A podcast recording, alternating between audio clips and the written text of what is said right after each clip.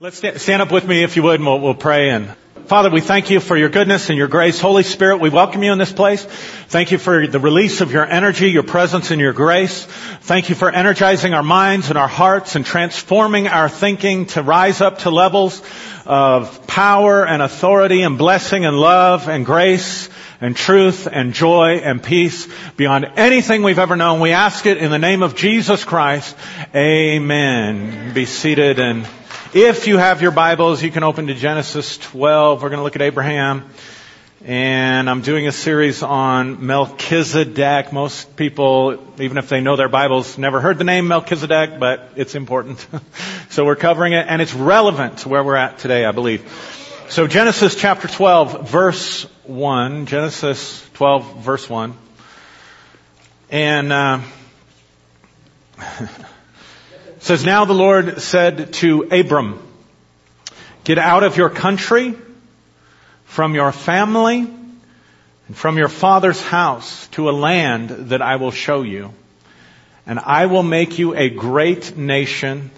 I will bless you and I will make your name great. And you shall be a blessing. And I will bless those who curse you.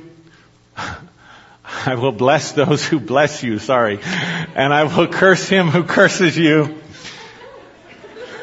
This is the important part. And in you shall all the families of the earth be blessed. Here's what I want you to see. Actually, uh, alright, so, you know, I like to go a little bit deeper than what's on the surface in the scripture. So there's the literal historical interpretation of God calling Abram so that he could begin the nation of Israel, right? But there's also a deeper meaning in it. And you see some bookends here. So the first thing he says is, now the Lord said to Abram. Now, sometimes, not every time, but sometimes when you see the word now, it's not just transitioning from one thought to the next. It's actually pointing, because he doesn't say and, right? So it's not just a conjunction connecting ideas. It's actually revealing something that has eternal application. So in other words, it's a now moment that Abram is being invited by God to step into, but because in him all the families of the earth shall be blessed, past, present, and future, it also becomes a now moment for us to step into. So that in the New Testament, when you read in the New Testament, the apostle Paul calls Abraham, who Abram later becomes, right? Calls Abraham what? The father of faith, right? So in a sense, he becomes the pattern. He becomes the first in a series. He becomes the archetype. In Romans chapter 4 it says that God's blessing was not just for Abram, but it was for anyone who would walk in the steps of the faith of our father Abraham. So the same steps that he had to walk through, we have to walk through to inherit the same blessing. So therefore when it says now, it's inviting you to step into the experience in the same way. That's the first thing. And then the second thing is that Abraham because the, be, becomes the representation and the vehicle through whom God is going to restore the blessing that was lost in Eden to all the family groups of the earth. That's what God's doing. That's what God's up to here. And he tells him he has to do for a few things. He has to get away from his country. He has to get away from his family. And he has to get away from his father's house. So I want you to look at that in terms of boundaries. Everybody just say with me boundaries. Alright, so country is the broader boundary. Country is the broader boundary. But it exercises an influence. I'm an American. It's all I've ever been. It's all I've ever known is U.S. citizenship. So I think like an American. Now I can't appreciate that, the, the real significance of that if I don't visit other countries or if I don't get to know people from other countries. And when I get to know people from other countries, I find out they think very differently about things than perhaps Americans do. So being an American or belonging to a country or being a citizen of a country uh, also means that you have adopted certain worldviews and certain ways of being and certain ways of thinking that of course we assume are correct and true and solid. But they actually can create boundaries. So Abram has to get away from his country in the same way you don't have to leave the country, but you have to be aware that your citizenship creates boundaries for your thinking, though those boundaries may be broad. Second thing he tells him to get away from is his family. Now he's not talking just about his nuclear family. He's talking about his broader family. So again, this is a boundary, right? So my citizenship influences my thinking, so I think like an American. I heard a speaker this week, I went to the Global Leadership Summit at Fellowship of the Rockies that they were hosting, and I heard a, a speaker this week, and he was talking about multiculturalism. And he wanted to give an example of how uh, our prejudices affect the way that we think. And so he was talking about a research that he did, and he found, uh, uh, as part of his research, he was looking at a journal from a teenager who was going to study abroad for the first time. And uh, he went into Venezuela and he begins to point out the prejudices in the journal.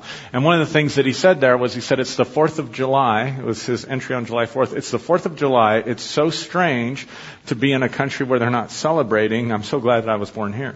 And he's bringing up this really bad example and I'm sitting there thinking, man, I feel so sorry for this, this poor person. You know, this is being broadcast to 750 sites around the world. Of course they didn't use his name, but still, if I'm that guy and that's my journal, and then, of course, the speaker concludes and he says, this uh, teenager was me, you know, 30 years ago or something. And so he, he was talking about how his perspective had broadened and had expanded. So it makes the same point, right? But then our family also dictates things to us as well. We, we, we pick up habits and certain things from our, our, our family. Any of you ever met a cousin that acted like one of your siblings or at least had some similarities or you could begin to see similar family traits? And any of you ever want to get away from that? and so Abram's being invited to get away from his familial thinking. Make sense? And then what, but that's, that's a, that's a smaller circle and it also produces more limiting ways of thinking. Now, you, one of the best things I ever did was I read the book um, Rich Dad Poor Dad. And uh, I don't know how much of it is based on the guy's actual life and how much of it is just a parabolic way of telling the story but he's he's born to a what he calls his poor dad, which would be wealthy by most of our standards.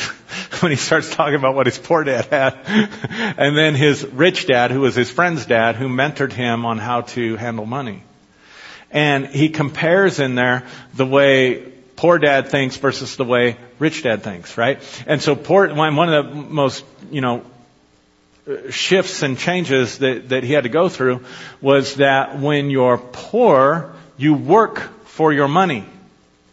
When you're rich, you take your money and make your money work for you. Right? And so again, it just goes to show how limited thinking can become based on the family that you grew up in. Did you grow up in a poor family? Did you grow up in a rich family? You, you, you, get the point. And we can look at that in many different scenarios and aspects. Now the reason these things are so powerful for us is because they impact us at levels of our subconscious thinking. We literally become programmed to think certain ways and it just feels natural and it feels right and it feels like that's the way it's supposed to be and we don't realize even that uh, that it's a problem for us, that it's setting up limitations for us. Right? So get away from your country, get away from your family, get away from your father's house. In other words, for Abram to go through the process that God wants to take him through to become the father of faith, he has to get out of something. Then he says, I will make you great. The word great there means to be bigger and more expanded.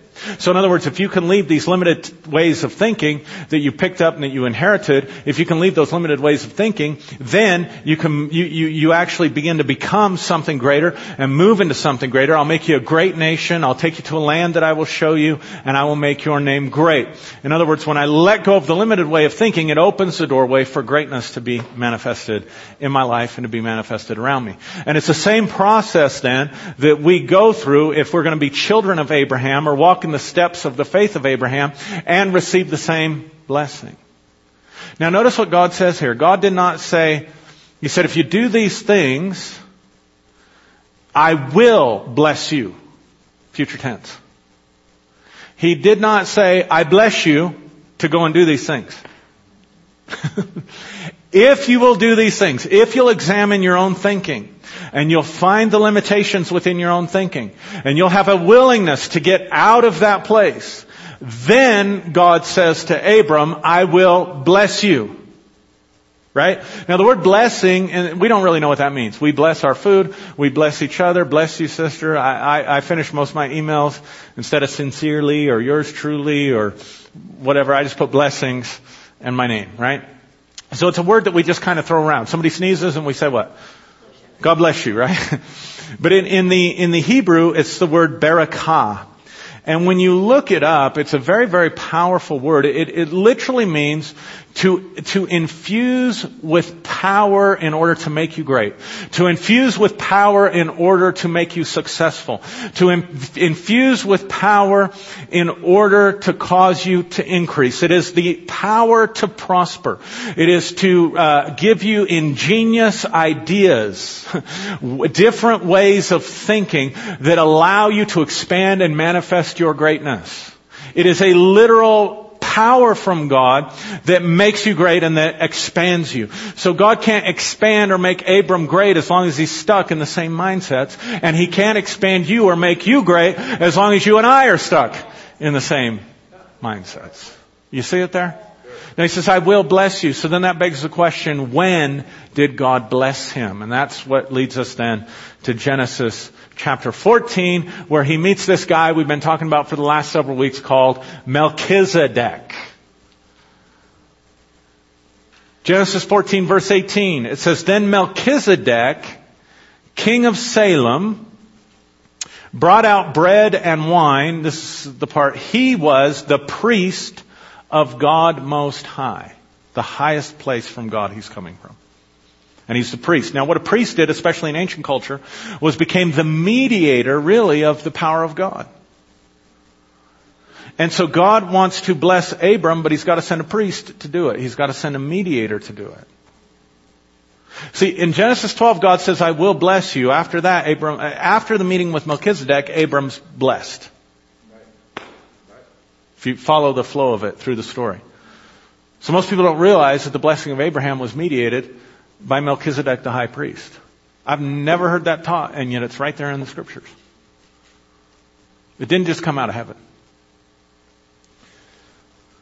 And here's the blessing. He said to him, Blessed be Abram of God Most High, possessor of heaven and earth. Now, it sounds there like God Most High is the possessor of heaven and earth, but actually the way the apostle Paul reads it in the book of Romans chapter 4, it's to Abram who's the possessor of Or it's ambiguous. What God has, He's taking and infusing in Abram, but here's the key. Abram's representing all the families of the earth. So really, when Melchizedek comes, he's mediating the blessing of God, and he's God's representative. And Abram comes as the representative of all of humanity, of all the family groups of the earth, and he on behalf of humanity. So you got Melchizedek bringing the blessing on behalf of God Most High as his priest, and you've got Abram who is the representation of all humanity who becomes the receptacle or the receiver of the blessing that's being mediated. So blessed be Abram of God Most High, possessor of heaven and earth, and blessed be God Most High, who has delivered your enemies into your hand. So it's an empowerment from on high that then empowers him to have victory over the enemy. See it? So we took Melchizedek's name. Mike, if you could put that slide up. We took Melchizedek's name from the Hebrew, and this is what we came up with. I don't have time to do it again. For those of you that missed it, you'll have to go back three or four weeks. But here's what the name Melchizedek means. It means the water above us. Now water in Hebraic thinking is also consciousness. So the consciousness from above, the higher mind of Christ, a higher way of thinking, right? My ways are higher than your ways, it says in Isaiah, and my thoughts are higher than your thoughts. As high as the heavens are above the earth, so are my ways above your ways, and my thoughts above your thoughts. So Melchizedek represents the thoughts above, the water above. Got it? So the water above us or the higher consciousness or the mind of God descending and binding to our hearts where it is received and then releases our full spiritual potential. Joining heaven and earth together, creating a door for the manifestation of heaven upon earth. The water above. Now, I, am going to keep repeating this. Don't get lost in this. This isn't that important if you don't get it. Don't, don't get lost in this. But in the Hebrew, every letter is also a number. So when someone who reads Hebrew understands the numerology of Hebrew, they're not only looking at letters and words, they're looking at numbers. They could be looking at a book or a ledger. Just depends on how they're processing it. So Melchizedek begins with Mem, which is the number 40, which is the number for a generation. So it's a generation from above. Everybody say with me that a generation from above. Then you see it descending in tithes or tenths. So first one is Mem 40, Lamed 30, Kaf 20, Yod 10. Then Sadi is the next number, and it's 90, but sometimes they would ignore the zero. So you have nine. Now how long does it take? So you have a generation, 40, meeting nine, a seed, or how long does it take for something to germinate and come to fullness in the womb? Nine months. So what you see then is the water above descending so that there can be a new birth a new seed. A new seed. A new birth. A new birth. Something being born. Nine. Nine, the number of gestation. Generate, got it? And then Abram, the last letter is a mem, so you have another 40, you have another generation. So you see this descent of the consciousness into Abram to, to raise them up and manifest something in the earth. Right? So that's why when you get to Genesis 15 it says, after these things, after what things? After Abram was blessed of God by Melchizedek. After these things, the word of the Lord came to Abram in a vision saying, now not just those things, but also the fact that he left his country, he left his family, and he left his father's house. See, he had to do that first. Melchizedek met him in the promised land to bless him in the land that God would show him. So he had to get out of those limited ways of thinking and get into the right place so that he could receive the right blessing from the right person. A lot of patterns there. But you see it? So then after he receives the blessing, the word of the Lord comes to Abram in a vision, Genesis 15:1, saying, "Do not be afraid, Abram, I am your shield and your exceedingly great reward." But Abram said, "Lord God, what will you give me, seeing I go childless and the heir of my house is Eliezer of Damascus?" Then Abram said, Look, you have given me no offspring. Indeed, one born uh, in my house will be my heir. So he starts talking to him about birth, right? And the word of the Lord said, this one shall not be your heir, but one that will come from your own body. And then he brought him outside. So he's getting him outside again. Get out of the limited ways of thinking. And here's, and, and, and the word of the Lord's coming to him in a vision and begins to interact with Abram's own perceptions. what are you going to give me seeing? Everybody say seeing. Seeing I go childless. And look, Eliezer of Damascus will be my heir.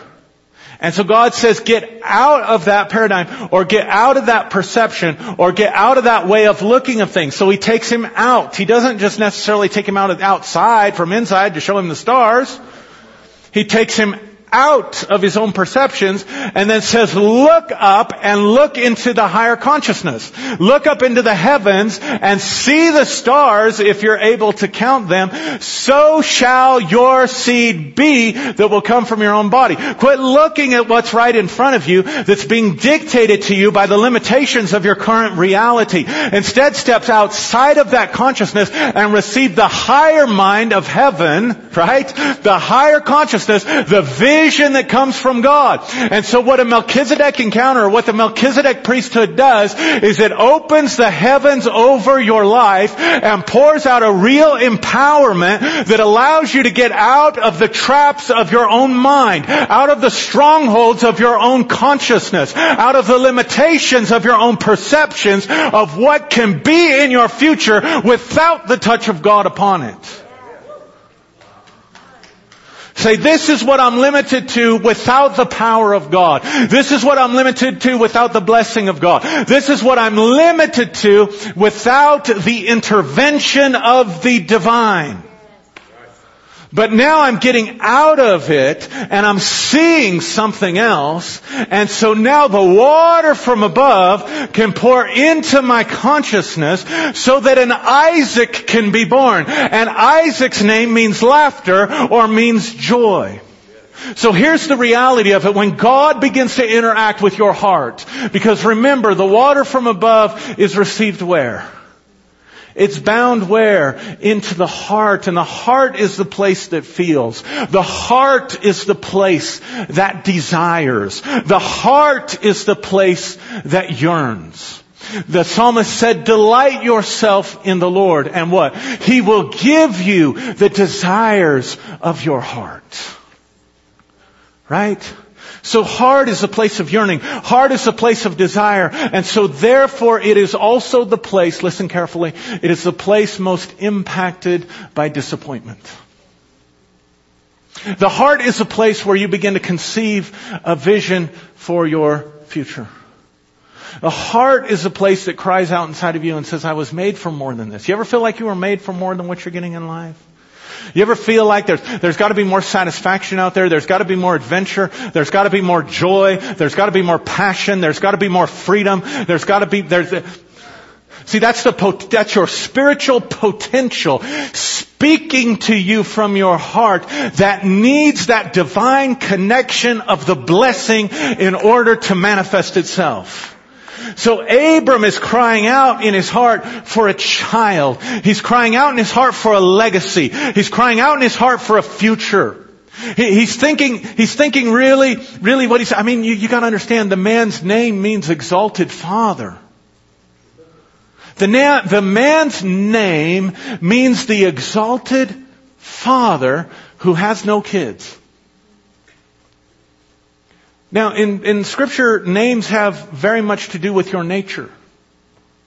So, his intrinsic nature, the way he was, the way he came into the earth from God was, was to manifest his nature, which was to be a father. And yet, the circumstances of his life prevented him from ever being able to do it. So his destiny scroll, his, his, his, his vibration, his coat, his soul, his heart is crying out to manifest why he came here. It's crying out to manifest who he's supposed to be in the earth. The, the divine part of him is crying out for expression. And the deepest disappointments of our lives are the disappointments that are connected to the manifestation of our identity. When you can't be your authentic self, when you can't be your true self, when you cannot allow your true desires to come to the surface and to, to, to taste them and to pursue them and to go after them. Or to taste them and to pursue them and to go after them and have an idea of what's supposed to manifest, but instead you get the exact opposite. Devastating disappointment. Joseph, your brothers, he has a dream. Watch how this works. Joseph, your brothers are going to bow down to you. He's the, he's second youngest, second to the youngest. Your, all, your brothers are going to come and bow down to you. Even not only your brothers, but your mother and father are going to come and bow down to you. And he says, hey, I've discovered who I am and why I'm here. And what's the very next thing that happens? His brothers sell him into slavery. they throw him in a pit, sell him into slavery, and dad thinks he's dead. Dad doesn't even go out looking for him because he's so convinced by the power of a lie. Now that'll preach right there. What has prevented you from going after what your heart desires because you believed the power of a lie. You believed the false evidence appearing real that your brothers, your, your sons and daughters, whatever, the things in your life m- presented to you. That's a message for another time.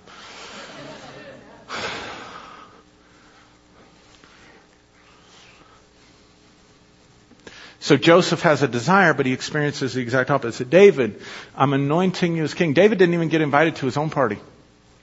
That just, there is something in that I've never quite been able to grasp. Here's what I mean. Samuel comes to anoint one of Jesse's sons as kings, and so Jesse lines up all his sons, and except David. What was it about David that his father had rejected him, and how did that impact and affect David's life and development? His dad didn't even think enough of him to present him, but presented all the others. Finally, Samuel has to look at him and say, Don't you have any other sons? Well, we got that one kid in the, uh, always playing the harp. Go get him and bring him before me. David was born to be king. And God anoints him. God, Samuel anoints him and God blesses him. It says the Spirit of the Lord came upon him. He's to be king, but what happens? He ends up running from, Saul starts throwing spears at him and he ends up running. He ends up in a cave hiding from the, the, the established system.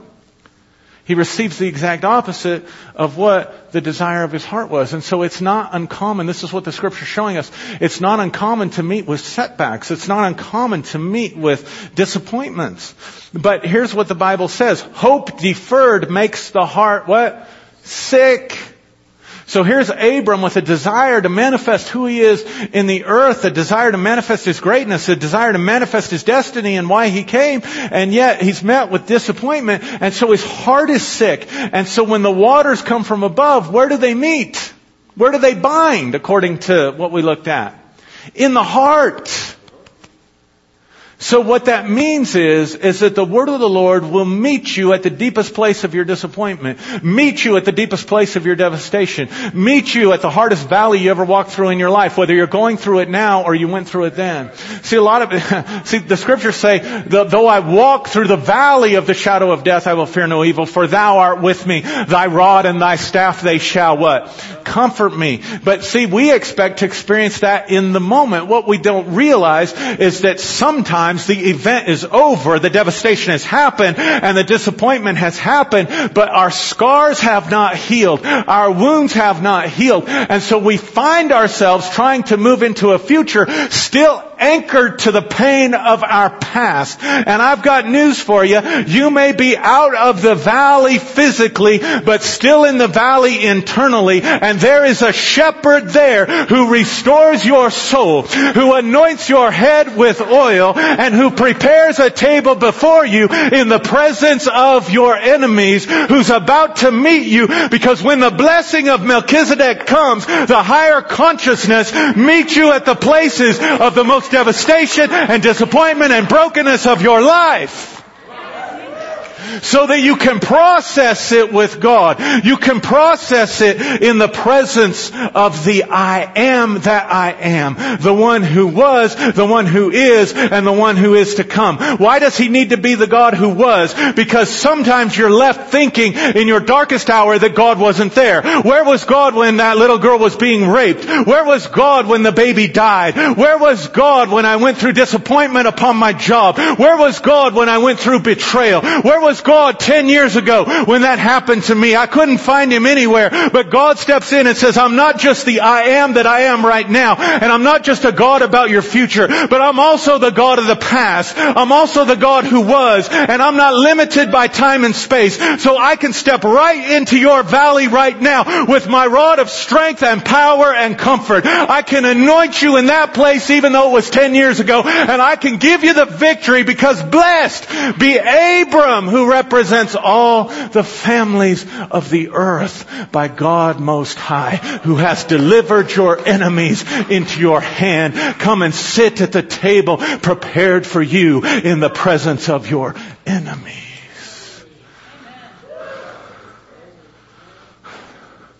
So God, when He touches your consciousness, you first have to find out He's the God who was.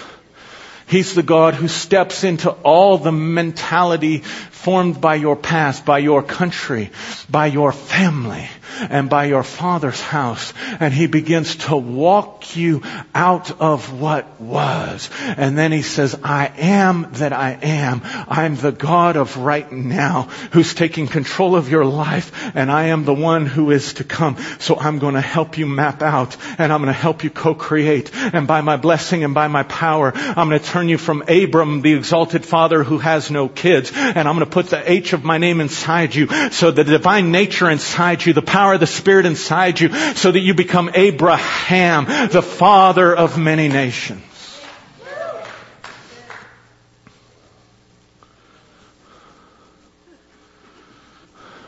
And it's the same process for you and me. And it's by grace. Let's look at this and we'll be done. John chapter 3. You doing all right?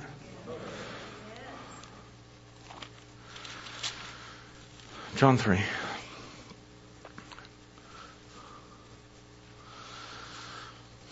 There was a man, verse 1. There was a man of the Pharisees named Nicodemus, a ruler of the Jews. And this man came to Jesus by night. Comes to him in the dark. And says, Rabbi, we know that you're a teacher come from God, for no one can do these signs that you do unless God is with him.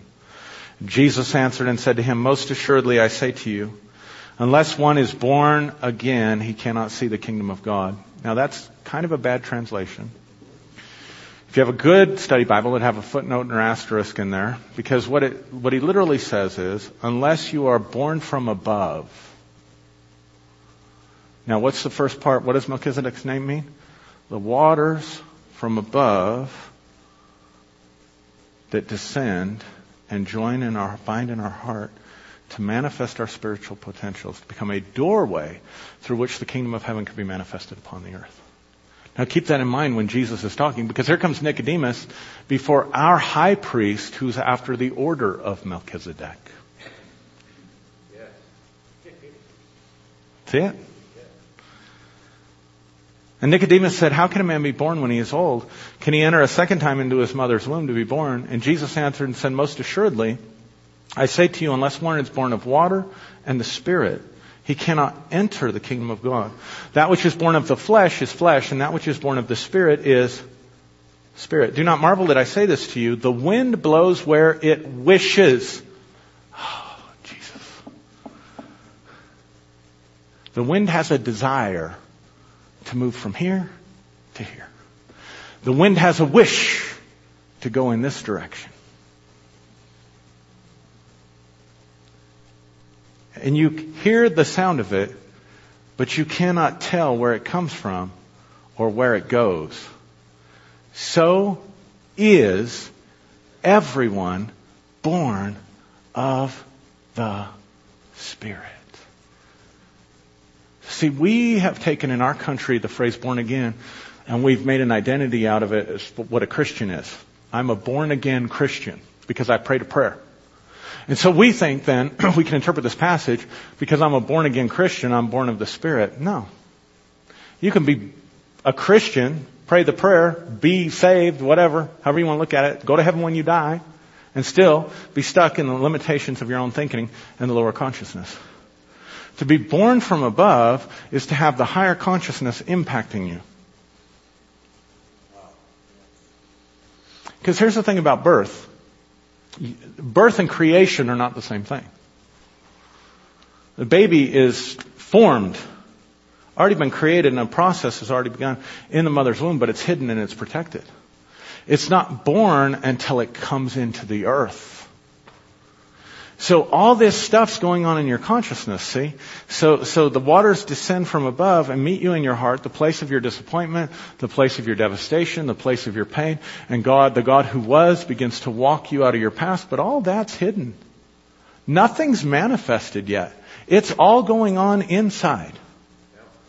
Therefore, you have not yet been born from above. You've been in, can I say it this way? You've been impregnated. You've been incubated. You've been forming new thought forms. and new belief systems and new patterns that aren't ruled by family and country and father's house. But nothing's manifested yet. It's not manif- it's not born until it's manifested. It's not born until it becomes stable and predictable and changes your life. Right? I said predictable, but I'm using that term loosely and I'll show you why. And look what Jesus says. If you've been born of water, water from above, and the Spirit, you're like the wind. You can go where you wish. See, what this does, what the higher consciousness does, is it frees up the power of your desire to want and wish and desire and to be able to move in it and manifest it. Abram desired to have a child, but he couldn't manifest it until the higher waters hit him. Till the word of the Lord came to him in a vision. See it? Now here's a problem. Our problem is, in fact, that most of us are predictable.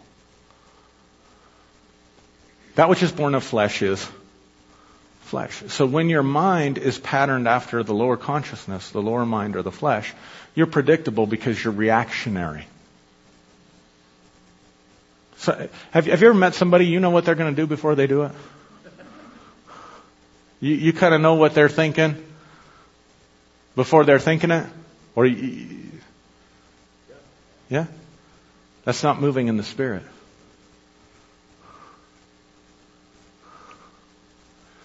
So we're reactionary. Somebody hurts us, what do we want to do? Hurt them back. Or commiserate or throw a pity party. Right? We get up to breaking a certain limitation and we shrink back in fear. We get up to breaking a limitation and we shrink back in fear. We get up to a limitation and we shrink back in fear. We're predictable. I know the things that are going to make me angry and I get angry every time. I know the things that are going to make my kids upset and they get upset every time. He's playing with that. I know if I take that away from him, he's going to get upset. And we become conditioned so that really we don't live life. We become automated response machines that just respond and react. Sometimes when we go through disappointment, we say, I'll never try that again. I'll never put myself out on a limb again. I'll never go there again. And here's the problem with the law. The law patterns you to become predictable. So here comes Nicodemus, a teacher of Israel, who's trying, a ruler of the Jews, who's trying to get them all to conform to the same pattern so that there's predictability. And see, there's a certain amount of comfort in predictability. There's a certain amount of safety in predictability. Even if we know it's going to be bad, at least we know it's going to be. and so we stay comfortable in the realm of our own predictability and we fight to maintain it. So we stay safe and sound. And limited and settling for less while in our hearts we're always crying out for more.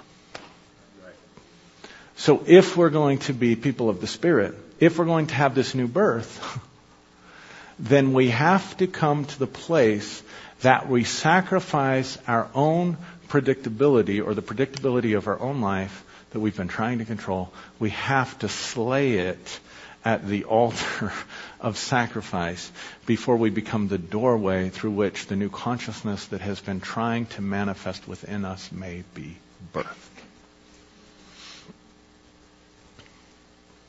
Sometimes we just have to do things radically different in order to manifest the kingdom of heaven upon the earth. Because here's what Nicodemus said. Not only can they go where they wish, but nobody, they're not stuck in a predictable pattern. Nobody can predict where it's coming from or where it's going.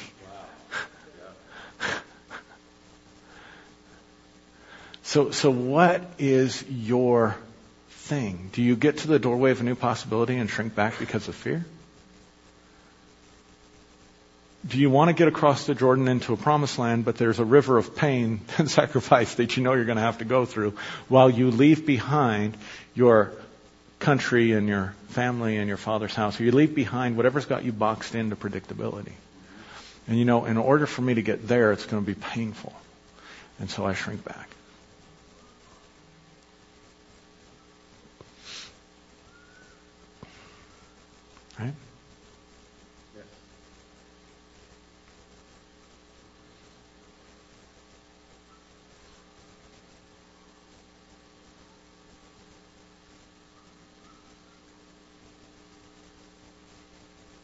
Are you afraid of dying or are you afraid of living? Death is predictable. but really living from the heart, really living engaged with God, really living being honest with yourself and saying, my heart desires more. And I'm willing to push myself past those comfort zones in order to go for it.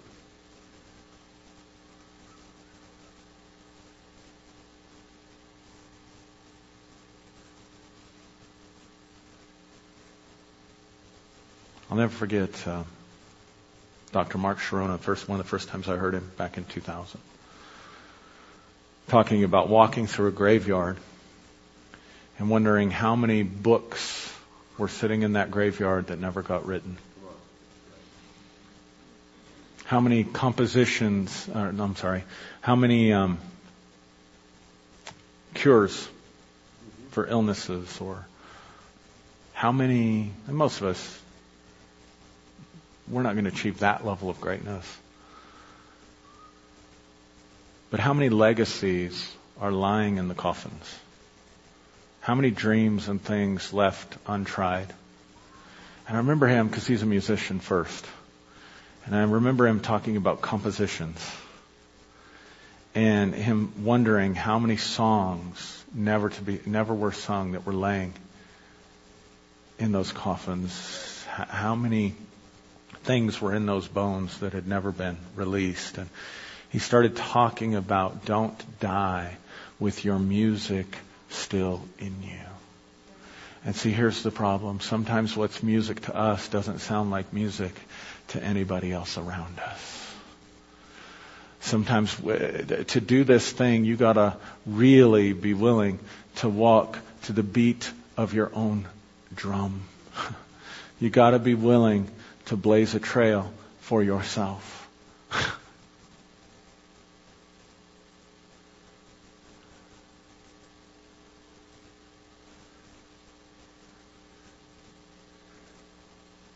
In the expanse of eternity, your life is but a vapor that appears for a moment and then vanishes.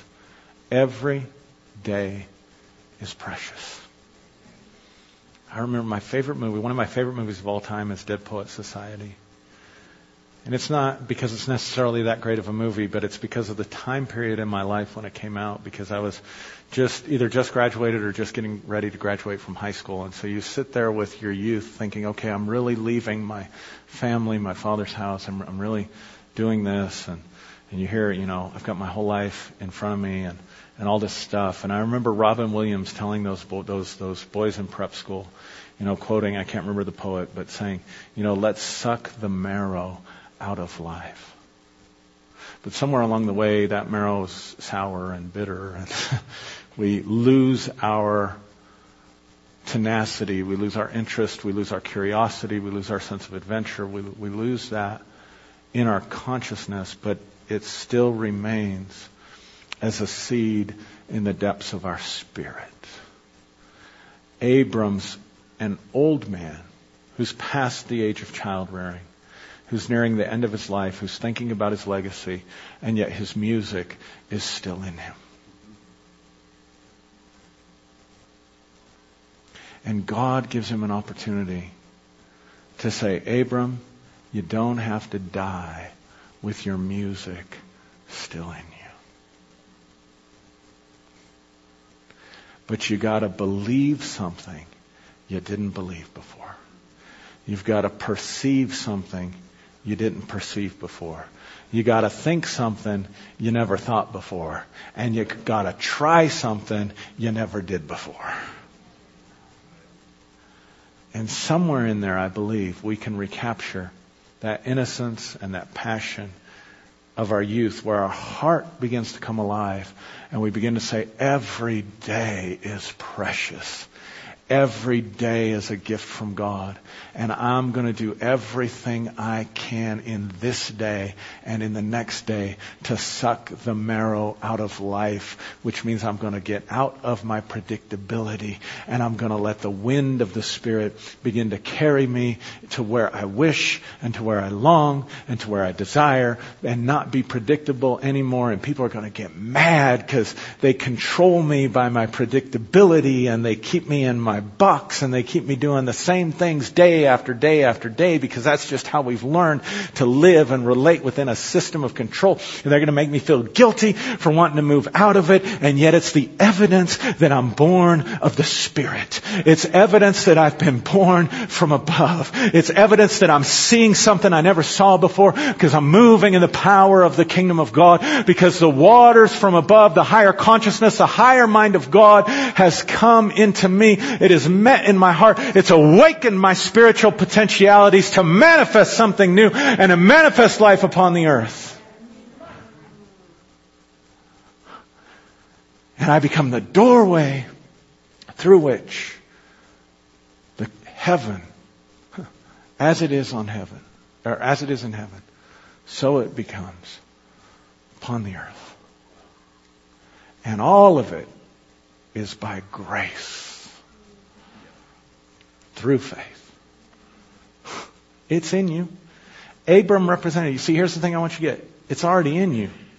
Because Abram was your representative and he received it on your behalf so that every single person in the sound of my voice that will ever hear this message is imprinted with the blessing of Melchizedek. It just has to be awakened and activated. And when you hear this, that's what I'm doing. I'm awakening it inside you. I'm activating that seed in your life to stir up your dreams, to stir up your desires, to stir up your heart, to speak to the divine nature within you what you came here to accomplish so that you can fulfill it. And you too can be born from above, born of the Spirit, move where you want, do what you want, free like a bird, mounting up with wings as eagles, running and not growing weary, walking and not fainting. A glorious adventure, all to the glory of God. Let's pray. Lord, thank you for these people. Thank you for everyone that will hear and receive this. Father, I pray a powerful infusion of the Holy Spirit right now, a powerful just descending of the water above. Lord, we open our hearts and our minds for healing presence to come for healing presence to come and open up all the broken places of devastation, all the valleys that are in our hearts and lives. And I thank you that you are the God who was, that walks us out of those things and into newness of life. And we give you praise and thanks for it in Jesus' name. If you can agree with that, saints, please say, Amen.